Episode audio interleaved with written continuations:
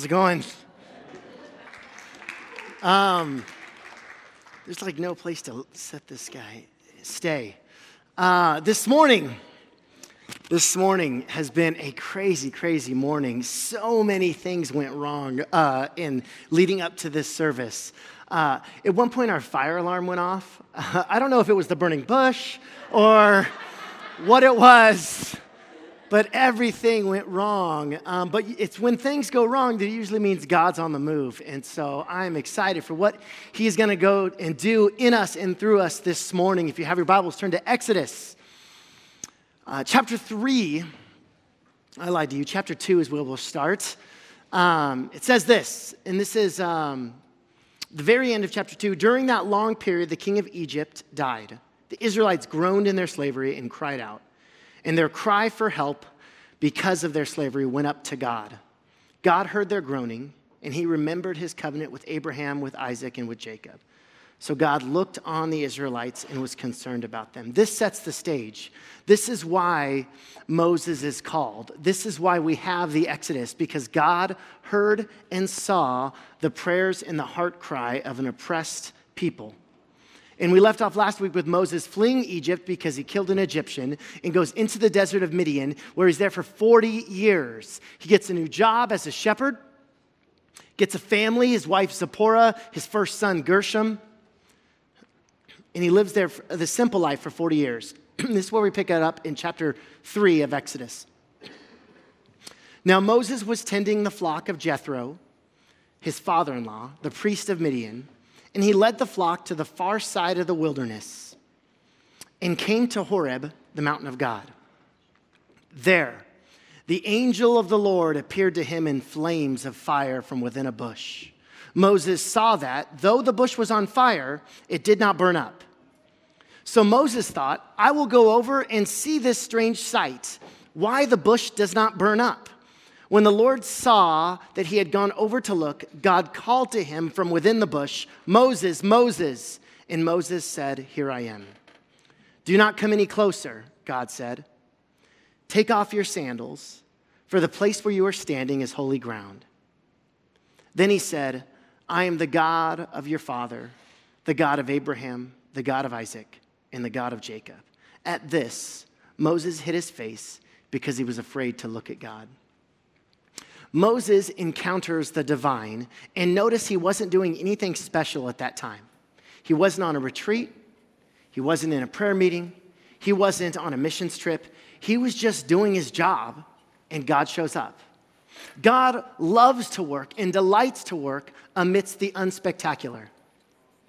Fire is a frequent sign of God's presence in Exodus, and there's lots of scholars who have debated on why that is the case. One ancient philosopher named Philo offers an allegorical explanation. He says this that the fire's inability to consume the bush symbolizes the Egyptians' inability to destroy Israel. We saw in week one of this series three different attempts for Pharaoh to try and get rid of the Hebrew problem, yet they refused to be consumed. And I think that this symbolism may be taking place, but I think a more simple explanation is true as well. Fire consumes, yet the bush is not consumed. God suspends the natural laws of planet Earth and shows that He has the power to do so. This would foreshadow what God would do throughout the book of Exodus. Bushes do not remain unscorched when they're on fire, but neither do rivers turn to blood. Uh, frogs, flies, locusts don't normally invade a nation. Gnats are not formed from the dust. Hail and darkness don't fall at command. And the firstborn of a nation does not die in one night. And seas do not turn into walls where you can cross on dry ground, all of which we'll see and explore in the weeks to come. Moses would have been wise to learn this lesson from the burning bush. So, why does he got to remove his sandals? Brings us back to our parents yelling at us when we come inside the house take off your shoes, you're tracking dirt everywhere, right? Except here, Moses is in a desert. So, there's dirt all over the place Removing your shoes was and still is a sign in many cultures in the Near East of honoring, reverence. Nearly all other world religions have the practice of taking off your shoes before you worship. before you enter into a sanctuary of some sort. Christianity does not. Why? Why? Because everywhere we go is sacred. This is the first place that is called holy in the Bible. The first place. It's not a temple, it's not a tabernacle, it's a patch of dirt in the desert. That's the first place God calls holy. Taking off shoes was a way of honoring the host. It still is. But as Christ followers, we don't remove our shoes, but we should be walking through the world with barefoot hearts. We don't remove our shoes in our Christian practice, but we should walk the world with barefoot hearts. How can you do this? How can you have a barefoot heart? Well, while walking from the parking lot to your job, with each step, could your heart proclaim that that asphalt is holy asphalt? Uh, that that carpet in your house is holy carpet? That that playground at your child's school is a holy playground? The whole earth belongs to the Lord, and his presence isn't confined to a temple, to a church, to a particular holy place. All the earth is sacred. And as followers of Jesus, we walk the world with barefoot hearts. And often when we read script, this scripture, we think of Moses and God here. God's like saying, I'm so holy that you need to uh, revere me and take off your shoes, almost as if like there's this barrier uh, to God's holiness. And I think that's true, but I think you can also take it another way. The sandals of Moses were the barrier between he and God. By God saying, Take off your sandals, He's saying, I don't want there to be a barrier between you and me in our intimacy. I want your feet to touch the holiness that is below you. Allow your feet to be in direct contact with, the, with this holy God in this holy place. And the narrator at the outset tells us the significance of this burning bush. It says, The angel of the Lord appeared to him. That's chapter 3, verse 2. Moses is not yet aware of this, but he's about to come face to face with God. The angel of the Lord appeared to him. Now, the precise identity of this angel of the Lord has been a matter of debate among the rabbis and Christian scholars for thousands of years. The Hebrew can also be translated messenger of the Lord, which is exactly what this role of this burning bush plays, right? A messenger of God. But yet, we see throughout the Old Testament that the, the angel of the Lord is closely identified with the Lord himself. And actually, in verse 4, it says, The Lord saw Moses. So they, the angel of the Lord and Lord actually become synonymous just in a couple of verses in chapter 3. Obviously, there's a close identity between these two. So, is this the angel of the Lord or is this the Lord? Yes. Yes. Many see the angel of the Lord's appearances throughout the Old Testament as a pre incarnate Christ. There's so much more that could be said about that. Uh, maybe that's another sermon for another time, but for time's sake, we'll continue. Verse 7 The Lord said, I have indeed seen the misery of my people in Egypt. I have heard them crying out because of their slave drivers, and I'm concerned about their suffering. So I have come down to rescue them from the hand of the Egyptians and to bring them up out of the land into a good and spacious land, a land flowing with milk and honey. That sounds sticky. A land flowing with milk and honey. It was most likely referring to goat's milk, and the honey was more, most likely a date syrup. But a land flowing with goat's milk and date syrup doesn't quite have the same appeal doesn't sound quite as awesome. Verse 9, and now the cry of the Israelites has reached me, and I have seen the way the Egyptians are oppressing them. So now go, I'm sending you to Pharaoh to bring my people, the Israelites, out of Egypt. God says, uh, Go now, I'm sending you. Go. Moses is 80 years old. He's a simple shepherd at this time. He's 40, he's four decades removed from the days when he lived in Pharaoh's household, and he's been a wandering shepherd all this time. Now, we're going to read how Moses responds. The Bible actually tells us. But let's pause for a second and ask how would you respond? You've got your rhythms and routines. This is a call to uproot your whole life and maybe even forsake your life, lose your life. How would you respond? Now, many of us would say, well, if I saw a burning bush, done deal. Like, if I saw God supernaturally speaking to me through some shrubbery, I'm in, no questions asked, no doubts. But the whole Bible attests that that's not true.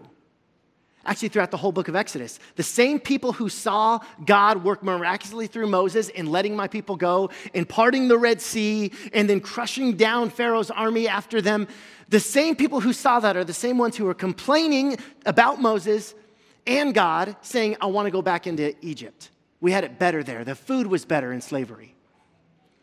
And the Gospels tell us the same thing. The same people who saw Jesus raise Lazarus from the dead, feed the 5,000, heal the lepers, exorcise demons, the same people are the ones who are silent at his crucifixion. The whole Bible tells us that the supernatural, the miracles, the miraculous, doesn't actually produce true followers of God.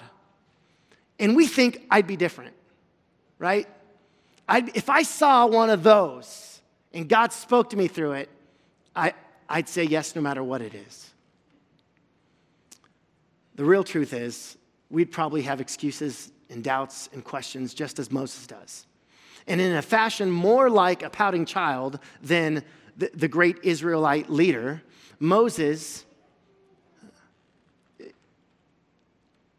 questions God's wisdom, not once, not twice, but no sh- shorter than five times. Five excuses he lays out before God.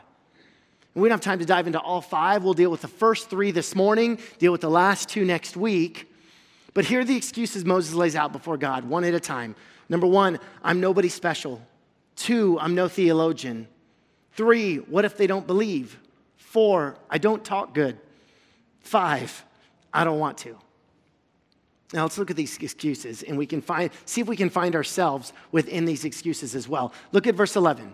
But Moses said to God, God appears to him, burning bush, take off your shoes, it's, it's holy ground. God appears to him. But Moses said to God, Who am I that I should go to Pharaoh and bring the Israelites out of Egypt? Who am I? I'm nobody special. And God said, I will be with you. And this will be the sign to you that it is I who have sent you. When you have brought the people out of Egypt, you will worship God on this mountain. Moses then says to God, Suppose I go to the Israelites and, they say, and I say to them, The God of your fathers has sent me to you, and they ask me, What's his name? What should I tell them? He says, Listen, God, I'm not a theologian. They're going to ask me questions about you I don't have the answers to. What am I supposed to say? Verse 14 God said to Moses, I am who I am. This is what you are to say to the Israelites I am has sent me to you. See, we see with the first two excuses of Moses, uh, and, and, it's like he does, I don't want to do it. Uh, he's on the spot, he's scrambling. He says, uh, They're going to ask me your name. They're going to ask me your name, so I don't even know what to say. And God actually answers him. And throughout the book of Exodus, guess what Israel never asks Moses? What's God's name? He's like, they're, they're going to ask you, they're going to ask me what your name is, and I need to know the answer, and it never happens. That Moses has this fear, and it never becomes a reality. Has this ever happened to you? You've got this fear, and, and it paralyzes you. It grips you. You worry about it. You stress about it. You can't sleep at night because you're thinking of it. And it never happens. You're wasting your life worrying and fearing something that actually may not ever show up. Do you spend way too much time consumed with fear and worry over things that may not even happen? God says, I am. That's how God answers Moses by saying, I am who I am. These three Hebrew words, Ayah, Asher, Ayah, the Lord, Yahweh. The theological term for these four letters is tetragrammaton. Fun word to say. Impress some people with it. It means he is. In Greek, it's ego, eimi. I am. I am. There are all sorts of ways and theories about what this means. Some scholars think that it's, it's referring to uh, that, uh, that God is the definition of existence. Some think that the Hebrew sounding yod, he, vah, he, these four letters, is actually the sound of breathing. And so that as you breathe, you're proclaiming the name of God. Some think the phrase itself is, I, I will be who I will be. Jesus identifies himself as the great I am in John 4. We don't have time to go there, but I encourage you in your own time this week, check it out. It's, it's fantastic. Verse 15 God also said to Moses, Say to the Israelites, the Lord, the God of your fathers, the God of Abraham, the God of Isaac, and the God of Jacob has sent me to you. Notice that multiple times here in this interaction with Yahweh, uh, God identifies himself as the God of Abraham, Isaac, and Jacob. And I remember when I, when I used to read this, I would just kind of skip past it. Yeah, yeah, yeah, we get it. You've said it numerous times. The God of Abraham, Isaac, and Jacob. Got it, got it. So I just say the God, that's fine. But God's introductory point of identity is not his power, but his people. He could have said, I am the God who created the heavens and the earth, and I strike lightning and thunder before you should fear and revere me because I can created the entire universe. He could go the power route, but he goes the people route. He says, Nope, I'm the God in relationship with your people, and I want to be in a relationship with you. He binds his identity to his kids. In essence, he's saying, You want to know what I'm like? Look at my kids. Look at my kids. He's not ashamed of them. God has the bumper sticker of my kid as an honor student in Fresno, California. I think we have a picture of God's bumper, and apparently he drives a Mitsubishi as well. Um, he's not ashamed. He's proud of his. He is the God of Abraham, Isaac, and Jacob. He is the God of Laura, Carol, Sapari, Melissa, Brennan, Alex. He is our God, and he's not ashamed of us. He wants to be identified with us. Verse 16 Go assemble, this is God speaking, go assemble the elders of Israel and say to them, The Lord, the God of your fathers, the God of Abraham, Isaac, and Jacob, appeared to me and said, I have watched over you and have seen what has been done to you in Egypt. God asks him, before he goes to Pharaoh, to go to the elders of Israel. And yet, as we re- read on, Moses never does this. There, there's nothing in the book of Exodus that, that shows that Moses actually followed God's instructions to a T. He, he doesn't do it. He, he missed it. He didn't follow God completely. And that's all of us, right? We don't follow God completely. And yet God still uses us. God still uses Moses and blesses Moses. God's like, uh, you didn't take the, you didn't go the elders. Uh, Moses, you first, uh, uh, we'll just work with what we got. That's beautiful. That even when we don't follow him completely, he blesses us and meets us where we are. God shows grace. If the first sign was meant to convince Moses, the second sign was meant to convince the Israelites. Whereas the first objection of Moses is, I don't think I can do this. The second objection is, no one else thinks I can do this either. Chapter 4. Moses answered, another excuse. What if they don't believe me or listen to me and say, The Lord did not appear to you? Then the Lord said to him, What is that in your hand? Yes. Put it on my tab. A staff, he replied. Throw it on the ground. Moses threw it on the ground, and it became a snake, and he ran from it. Then the Lord said to him, Reach out your hand and take it by the tail. So Moses reached out, took hold of the snake, and turned it back into a staff in his hand. This, the Lord said, is so that they may believe that the Lord, the God of their fathers, the God of Abraham, the God of Isaac, the God of Jacob, has appeared to you. The Hebrew word for snake here is the word for cobra, okay? Cobra. The staff turns into a snake. Well, why a snake? Because the snake uh, uh, represents the sign of Egyptian royalty, right? Think of King Tut's mask, right? The cobra like headdress. Here's a photo of it. It's a cobra like headdress, it's the symbol of Egypt's power. God says specifically to pick it up by the tail. Here's another photo of the ancient Egyptian headdress, right? The snake is on top. It's the symbol of power and authority in Egypt. Now, I don't know a lot about poisonous snakes, but I do know one thing you don't pick them up by the tail, they can bite you. Okay? You sh- whenever you see snake handlers, what do they pick them up by? The head. They're just holding this deadly snake by his head. But yet, God specifically says, pick it up by its tail. I want you to absolutely trust me. I want you to put yourself and make yourself vulnerable before me. And by doing that, God is saying, Don't worry, Moses, we've got Egypt by the tail. We've got Egypt by the tail. This is amazing. God is more powerful than Pharaoh. And in this amazing encounter with God at the burning bush, God asked Moses, What's in your hand?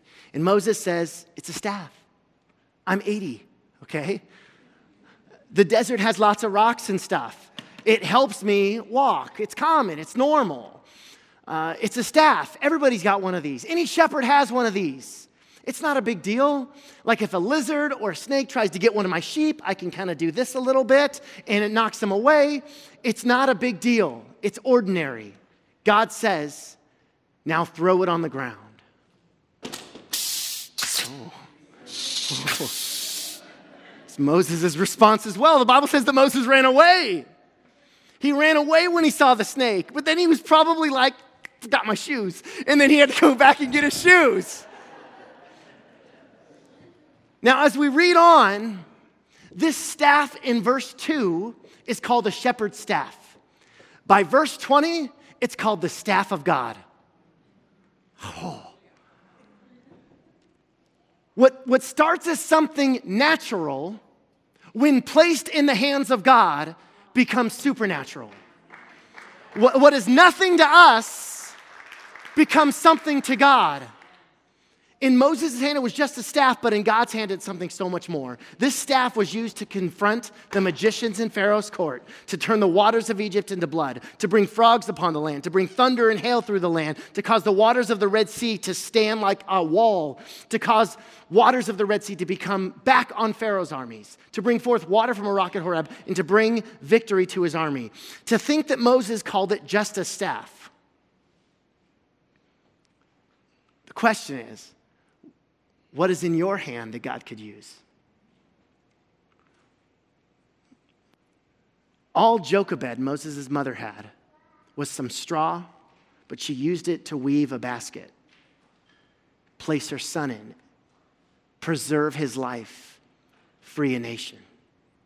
What do you have in your hand? The little boy Jesus used to feed the 5,000. What do you have? I, have just got these five loaves and two fish. God uses it to feed 20,000 people. What do you have in your hand? The widow, all she had in her hand was two small coins, yet Jesus says it's worth way more than all the riches in this land. What do you have in your hand? For those of you who, who might have some excuses before God, God can use whatever you have, no matter how small it is for he is truly a God of the impossible. You don't need to be educated. You don't need to be rich. You don't need to be white. You don't need to be powerful. You don't need to be good looking, charismatic, eloquent, or even qualified. God is not interested in these things, but what he is interested in is what's in your hand. He wants to make the natural supernatural in our lives, but you've got to release it. If you got something in your hand, but you're holding it tightly, and God says, throw it on the ground, and you go, I'm good. I like it, it helps me. We all have something to give. Would this staff have been able to be used in these instances if it remained in his hand? No. For it to be used, for it to be transformed, it had to be released. It had to be placed before the holy God on the holy ground. Once Moses released it, was no longer Moses' shepherd staff, it was the staff of God.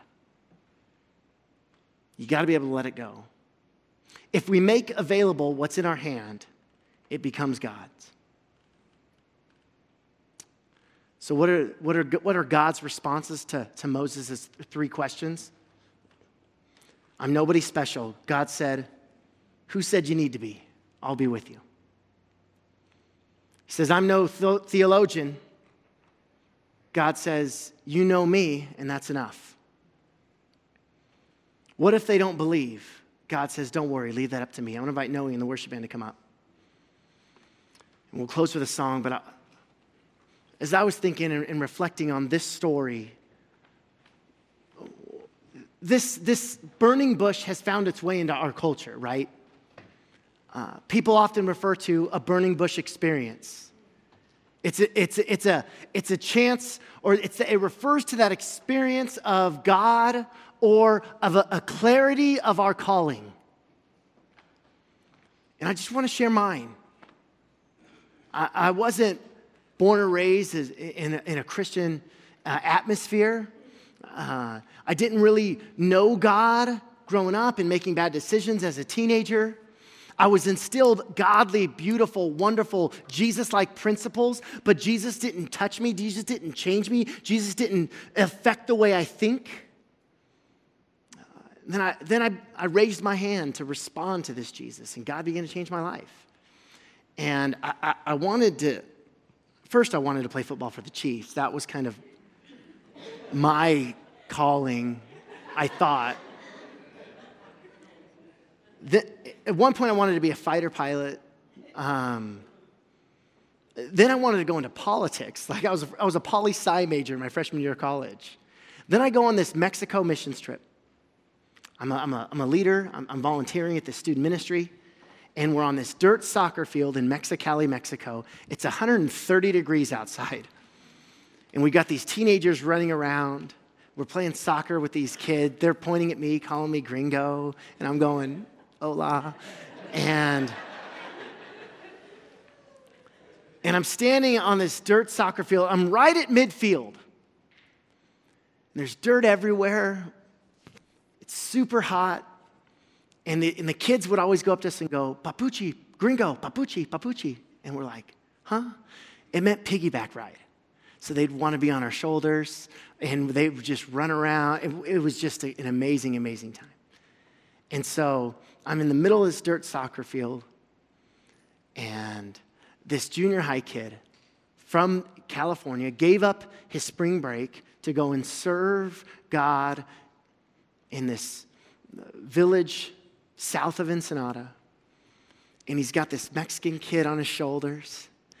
And he runs past me at midfield, and it was as if time stood still.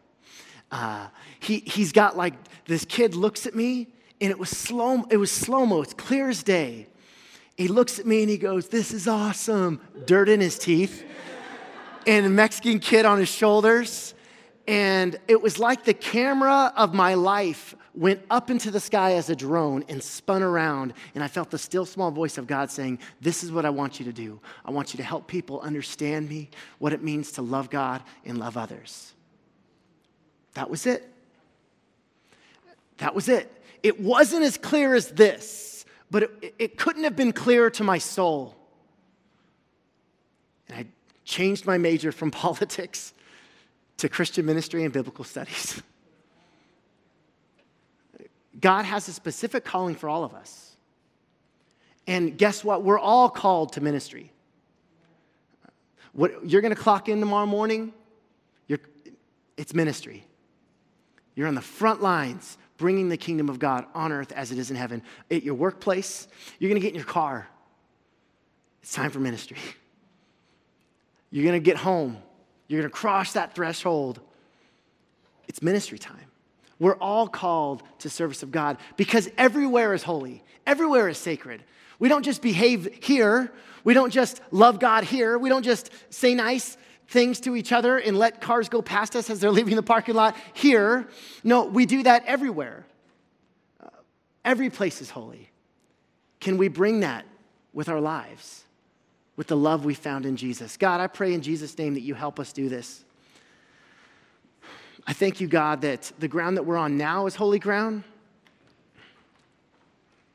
but the ground in the parking lot is holy. The ground beneath our feet in our office chair tomorrow is holy. And God, may we live that way. Let us not s- draw a hard line between the sacred and the secular. God, help us to see the sacred within the secular. God, I pray that we would have a transforming presence no matter where we are. We thank you for your call in our lives, God. And I pray that you would clarify that more and more. To each person here, clarify, God, what is your calling to them in this moment, in this season? God, it may not be a career choice, it may not be uh, something that appears to be grandiose or a, a certain occupation, but God, you're calling us to specific things right here, right now.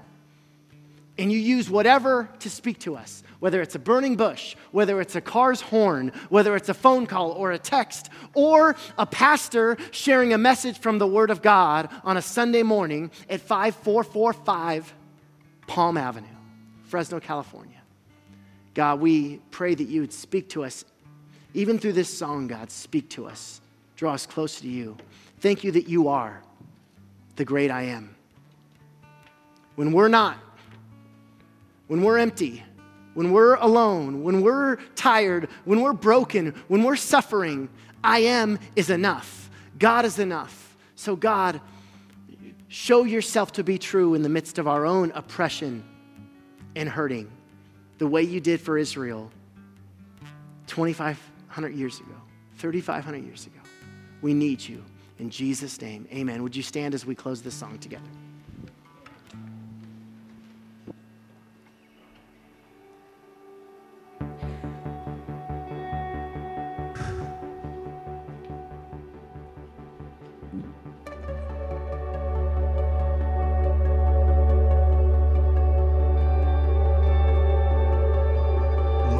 Us aware of you the place that which we stand is holy ground. Help us to be aware of your presence this morning.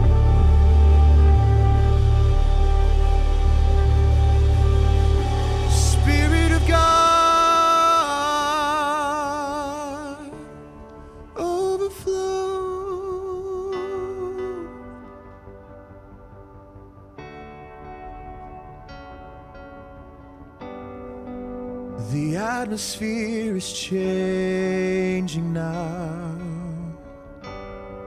For the Spirit of the Lord.